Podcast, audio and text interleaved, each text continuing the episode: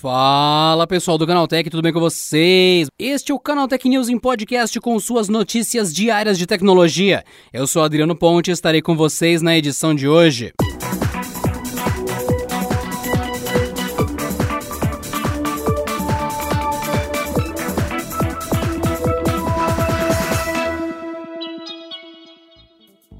A Microsoft confirmou na madrugada desta terça-feira o design e preço de lançamento do Xbox Series S, uma versão mais enxuta do Xbox Series X. A nova geração de videogames da Microsoft custará a partir de 299 dólares nos Estados Unidos, o que daria R$ 1.600 na cotação de hoje, sem impostos. Segundo a Microsoft, o novo console é o menor Xbox de todos os tempos, mas não revelou as dimensões do aparelho. Outro boato confirmado pelo tweet do perfil Xbox é a ausência de um leitor ótico no console, que não será compatível com DVD nem Blu-ray.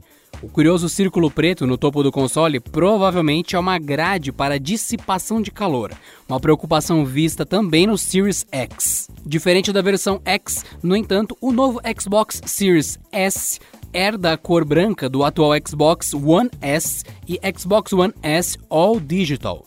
O joystick também acompanha a cor do aparelho. A Microsoft tomou a curiosa decisão de divulgar a informação durante a madrugada após a publicação de matérias nos sites TrueRot e Windows Central, especializados em notícias da empresa.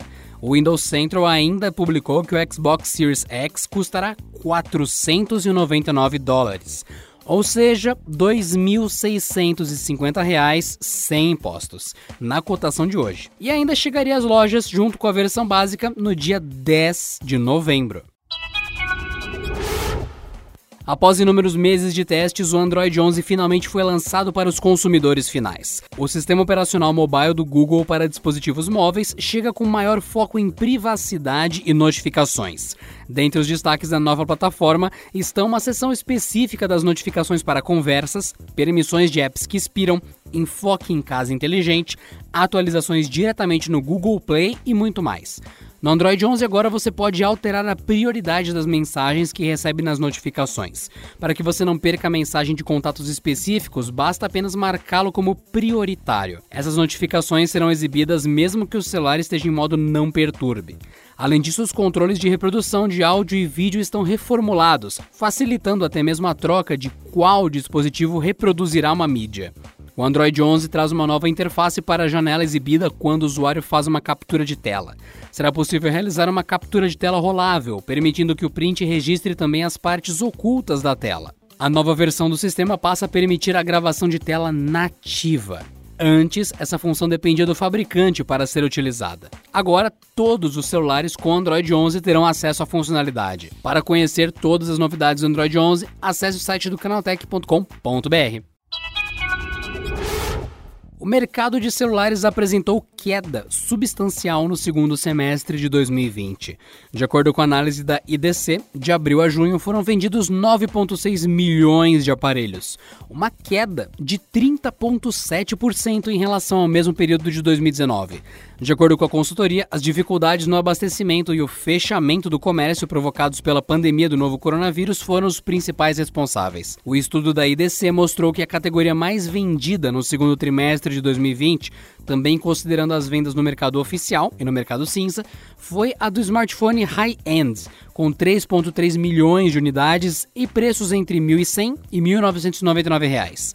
Na sequência, com 3,2 milhões de unidades vendidas, ficaram os intermediários, modelos com preços de R$ 700 a 1.099 reais. Em termos de preços, os índices do segundo trimestre de 2020 são todos de alta. No período, o preço médio de um smartphone foi de R$ 1.539 reais no mercado oficial e de 1.727 reais no mercado cinza altas de 22,9% e 36,2%, respectivamente, em relação ao segundo trimestre de 2019. E ainda segundo a IDC Brasil, a receita total do mercado de celulares no segundo trimestre de 2020 foi de 14,856 bilhões de reais. 8,5% a menos do que no mesmo período de 2019. Para o terceiro trimestre de 2020, a consultoria prevê uma retomada gradual das vendas devido à abertura gradual da economia e do comércio. Algumas empresas já começam a vislumbrar um futuro para a volta da normalidade em suas atividades. A Netflix, por exemplo, já decretou: o retorno ao escritório só acontecerá com boa parte dos funcionários vacinada. Em entrevista ao The Wall Street Journal, Reed Hastings, CEO da gigante do streaming, revelou que a equipe ficará em casa até 2021, tempo suficiente para que as vacinas comecem a sair no mercado. Ele, inclusive, não se mostra muito a favor do trabalho remoto, alegando que as reuniões presenciais fazem muita falta. Apesar de ser contrário ao home office, os prazos que o presidente executivo da plataforma de streaming determinou para a volta ao escritório não são muito diferentes de outras gigantes da tecnologia. O Facebook e o Google, por exemplo, dizem que seus funcionários ficarão em casa até metade de 2021. 2021. Amazon e Microsoft, por sua vez, são mais otimistas e planejam um retorno em janeiro do ano que vem. Uma investigação feita pelo Financial Times revelou um esquema no mínimo estranho que estaria sendo praticado no site da Amazon no Reino Unido. De acordo com a publicação, a gigante do varejo removeu cerca de 20 mil avaliações de produtos porque, segundo indícios, foram pagas para serem feitas. A reportagem mostrou que nove dos dez maiores revisores britânicos da Amazon enviaram críticas cinco estrelas a produtos de marcas chinesas pouco conhecidas. Os produtos foram encontrados em grupos e fóruns do Facebook que oferecem brindes ou dinheiro em troca de classificações positivas no site. Depois da reportagem do Financial Times, a Amazon removeu 20 mil avaliações de imediato. Ela também excluiu milhares de avaliações que foram analisadas pela University of Southern California e pela University of California, Los Angeles, que identificaram mais de 2.500 grupos em fóruns e no Facebook.